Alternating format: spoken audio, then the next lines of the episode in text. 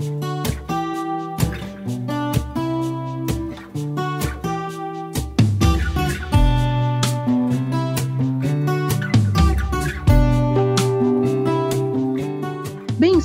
Alívio do estresse, diversão, prazer, saúde, muita saúde. Essas são palavras-chave relacionadas à prática de atividade física. Todas elas exercem um papel super importante na vida das pessoas, proporcionando mais qualidade de vida.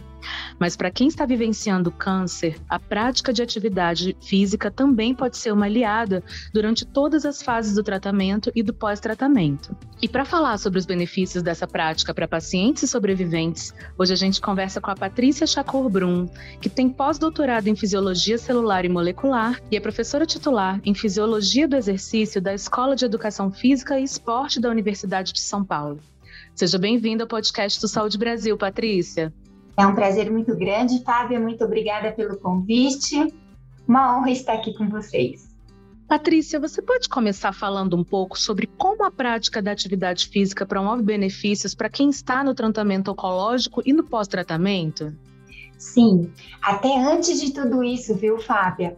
Porque a prática da atividade física, ela diminui também o risco de câncer.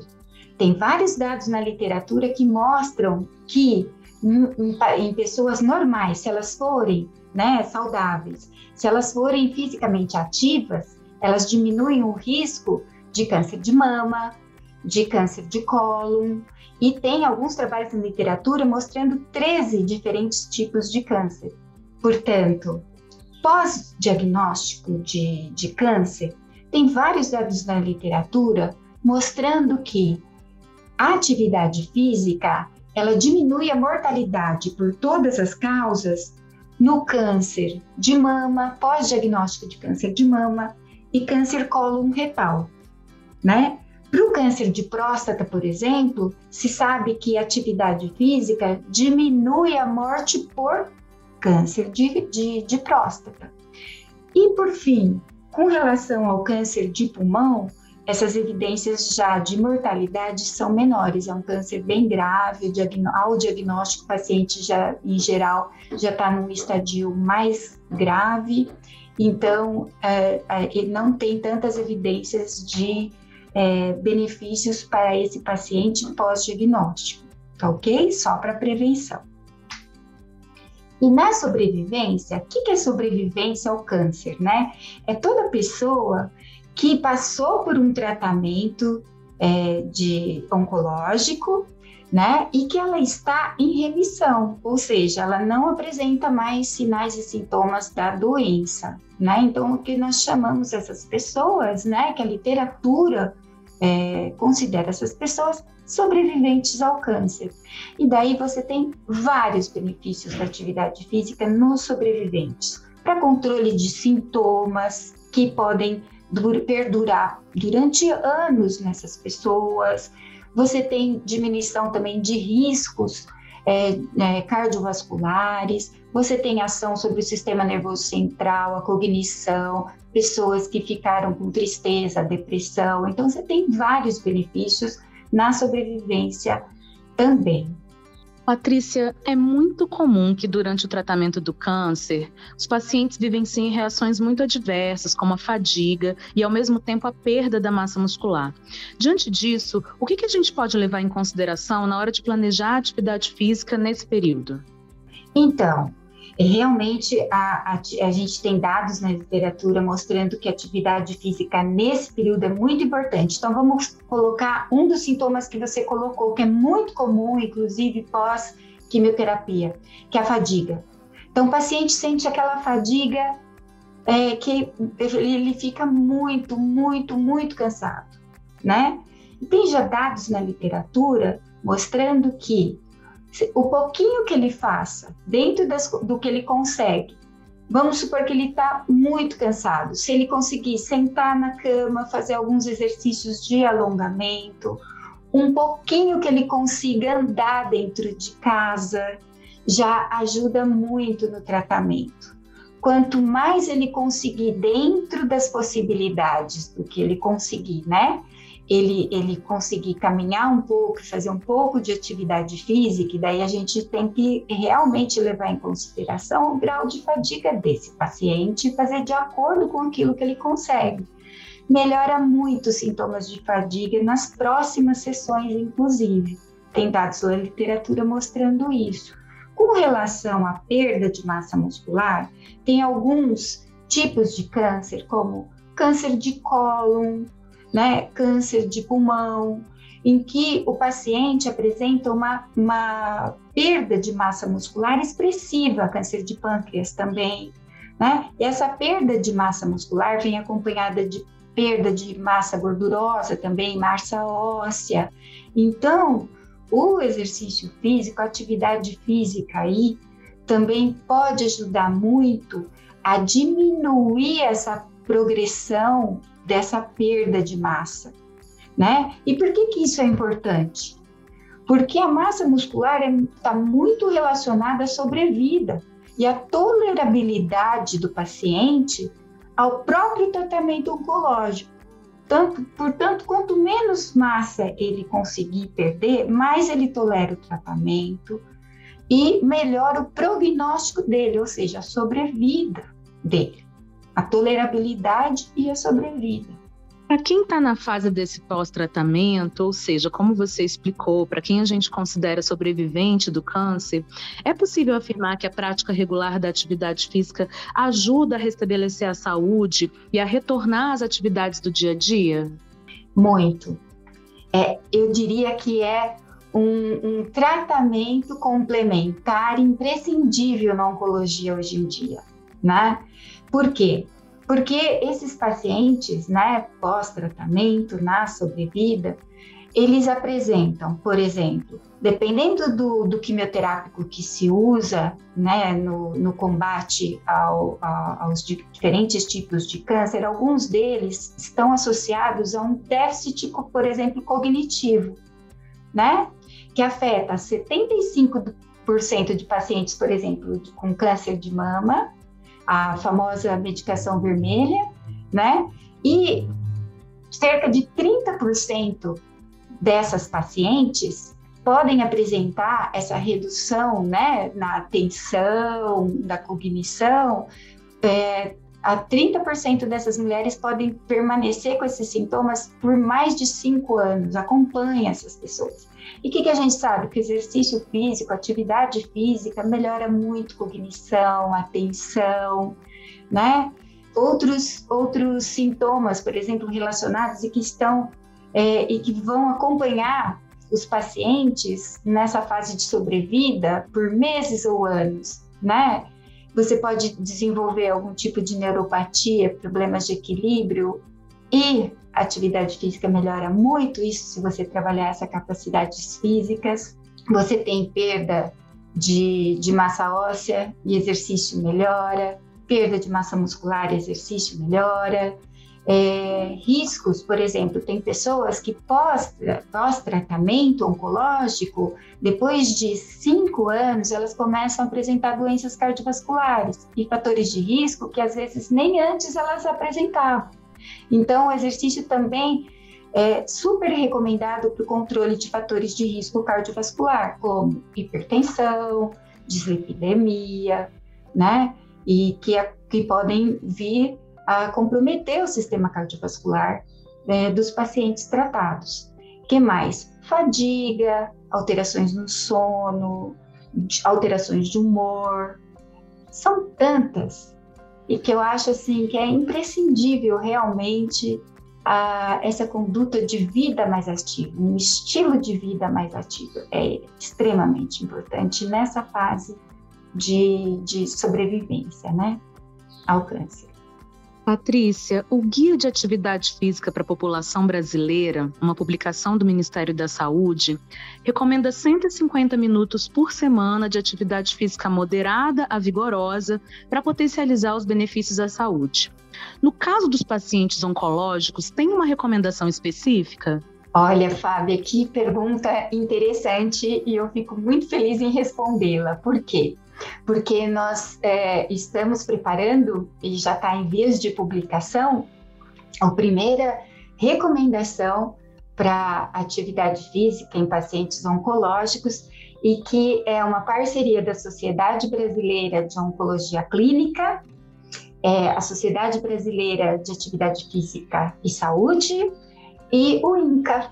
Então, a gente tem essa parceria, nós preparamos um documento muito grande para a nossa população, onde eu faço parte dessa equipe, né? Essa equipe que reúne profissionais de diferentes especialidades, né? Da área de educação física, é, profissionais mais técnicos com essa parte de avaliação de guias, avaliação de revisões sistemáticas, porque tudo que nós fizemos foi baseado na literatura e nós consultamos para ver, avaliar todos esses guias. Tem o pessoal do INCA, profissionais médicos, oncologistas, e daí a gente, juntos, nós é, preparamos essa recomendação. E é, em breve tá, deve estar tá sendo publicada, aonde a gente dirige isso para o público é, é oncológico brasileiro, para prevenção e pós-diagnóstico para mortalidade de todas as causas específica. E o que nós vimos, o que nós recomendamos, é, super vai ao encontro do Guia de Atividade Física, né, recentemente publicado. Então, pelos trabalhos e pelos resultados que nós obtivemos vindo, vendo a literatura, nós também recomendamos né, que os pacientes com ou sem diagnóstico de câncer, ou seja, até para prevenção, realizem 150 é, minutos de exercício por semana de intensidade moderada, ou pelo menos 75 minutos por semana de exercício um pouco mais vigoroso, de atividade física um pouco mais é, vigorosa, né? Ou uma combinação de atividades moderadas e vigorosas, né? E, e então é isso que a gente que a gente recomenda com base em todos os estudos que nós analisamos na literatura e outros guias de outros países, né? levando em consideração a nossa população e os cânceres também mais prevalentes na nossa população, que é mama, câncer de cólon retal, câncer de próstata, né? E câncer de pulmão. Então, são esses cânceres que nós fizemos a nossa recomendação, por serem os mais prevalentes no Brasil e por terem mais resultados na literatura em relação à atividade física. Quais são as precauções necessárias que os pacientes sobreviventes de câncer precisam adotar antes de iniciar uma prática de atividade física? Primeira coisa que um paciente tem que ter, né, uma, qualquer pessoa para iniciar um programa de atividade física ou de exercício, que vai ter uma supervisão, né, uma intensidade mais controlada, ele precisa ter uma liberação médica, porque essa pessoa ela precisa estar tá bem de saúde, precisa estar tá com seu hemograma tá tudo certinho, entendeu? Para ela poder a, iniciar sem risco a atividade física. Daí você tem também algumas considerações em relação ao tipo de câncer que a pessoa teve. Eu vou dar um exemplo para você, por exemplo. É, no câncer de mama, algumas pacientes, ao fazer mastectomia, né, e às vezes elas fazem também um esvaziamento de linfonodos ali, elas, elas têm como um, um efeito colateral um linfedema, então incha muito o braço, né? E a pessoa sente muita dor, aquilo incomoda muito. Então, é, é recomendado para elas, por exemplo, fazerem atividade física com luvas de compressão, né? Para ajudar, né, na drenagem desse, desse é, do sistema linfático ali né, durante atividade física. Nesse sentido, eu tenho um ótimo exemplo. Por exemplo, que é o programa Remama. O programa Remama é um programa que é uma parceria do ICESP, do, que é o Instituto do Câncer do Estado de São Paulo, com a Escola de Educação Física e Esporte da USP e o CPUSP. Então, as pacientes que são liberadas para fazer atividade física, elas vão na raia da USP, né, elas tiveram câncer de mama, vão à raia da USP e começam um programa de canoagem. Então, o que, que a gente vê? Tem a liberação médica, elas apresentam todos os exames, a gente dá um portfólio delas para acompanhar uma a uma, e elas fazem com luva de compressão. Outra coisa, é sempre bom conversar com o seu é, paciente e saber se tá, alguma coisa está diferente naquele dia. Então, acompanhar, por exemplo, você está bem? A gente trabalha com escala de cansaço mesmo antes da pessoa começar a fazer atividade física. Se naquele dia ela chegou mais cansada ou ela está tendo algum sintoma, você tem que prestar muita atenção. E em alguns casos você não pode, essa pessoa naquele dia não pode fazer exercício, dependendo da, do, do sintoma que ela tiver. Então a gente tem que ter bastante cuidado, né? E ouvir bastante os nossos alunos, os nossos pacientes, né? E, e, daí a recomendação também vai vir junto. É bom ter uma conversa entre profissionais para saber quais são é, os cuidados que as, os médicos passam para aquele câncer específico, como as mulheres têm que remar com luva de compressão, por exemplo. Patrícia, existem estratégias que facilitam a inclusão da prática de atividade física no cotidiano dos pacientes de câncer? Para que essas pessoas se sintam motivadas a praticar e permanecerem ativas fisicamente? Sim. É, eu acho que é extremamente importante a conscientização dessa população e não só das, dos pacientes, né, ou dos sobreviventes, mas de toda a equipe de saúde que convive com esse paciente né? Muito diferente da, da área de reabilitação cardíaca, onde já é bem consagrado o exercício e seus benefícios, né, para o paciente, é, ou para a reabilitação, ou para condicionamento dele para a vida. Na área de, de oncologia, essa conduta ainda é incipiente, né? Tem pouco conhecimento, é, agora se tem bastante dados na literatura, maior parte da equipe de saúde, ou mesmo seus oncologistas, às vezes não conversam com seus pacientes sobre exercício físico. Por quê? Porque esse, esse, esse conhecimento ainda é muito recente, né? Assim como era recente esse conhecimento na década de 90 para a área de cardiologia, e que foi tomando corpo com o tempo com a ciência que vem dando é, suporte para e evidência para a prática, né? Então, é, isso é muito importante para a adesão, essa conversa, esse consenso, essa conscientização. que mais que é importante, por exemplo? Usar de diferentes estratégias. Na pandemia, vou dar um exemplo pessoal. Na pandemia, as nossas, as, as nossas é, voluntárias, né, que estão fazendo a, o Remama, elas diminuíram muito a prática de atividade física em casa que a gente recomendava. Então a gente começou um programa chamado Remama On, de telecondicionamento físico. E a gente conseguiu uma melhor adesão delas, porque elas se veem, elas conversam, elas fazem atividade física junto online. Então essa é uma estratégia. O que mais que é importante? Educação em saúde né? Então, a conscientizar as pessoas para ter hábitos saudáveis e conversar sobre diversas diversos fatores que às vezes atrapalham é, a adesão delas à, à, atividade física. Uma delas é não ter consciência do quão bem que faz, ou não ter o hábito. Então, essas conversas essa, em educação em saúde ajudam muito. Nós estamos vendo muita diferença em relação à adesão das nossas é, praticantes, né? Que eu acho que é imprescindível. Se for voltar para a raia, o que, que a gente tem que pensar?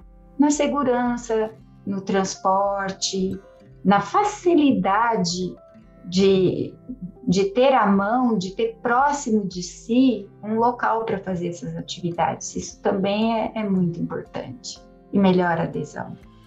E às vezes fazer junto também com pessoas que, que, que tiver, passaram pela mesma situação, né? Isso ajuda muito também, porque se forma um grupo, uma, meio que uma família, entendeu? A gente fala que a gente tem a família remão.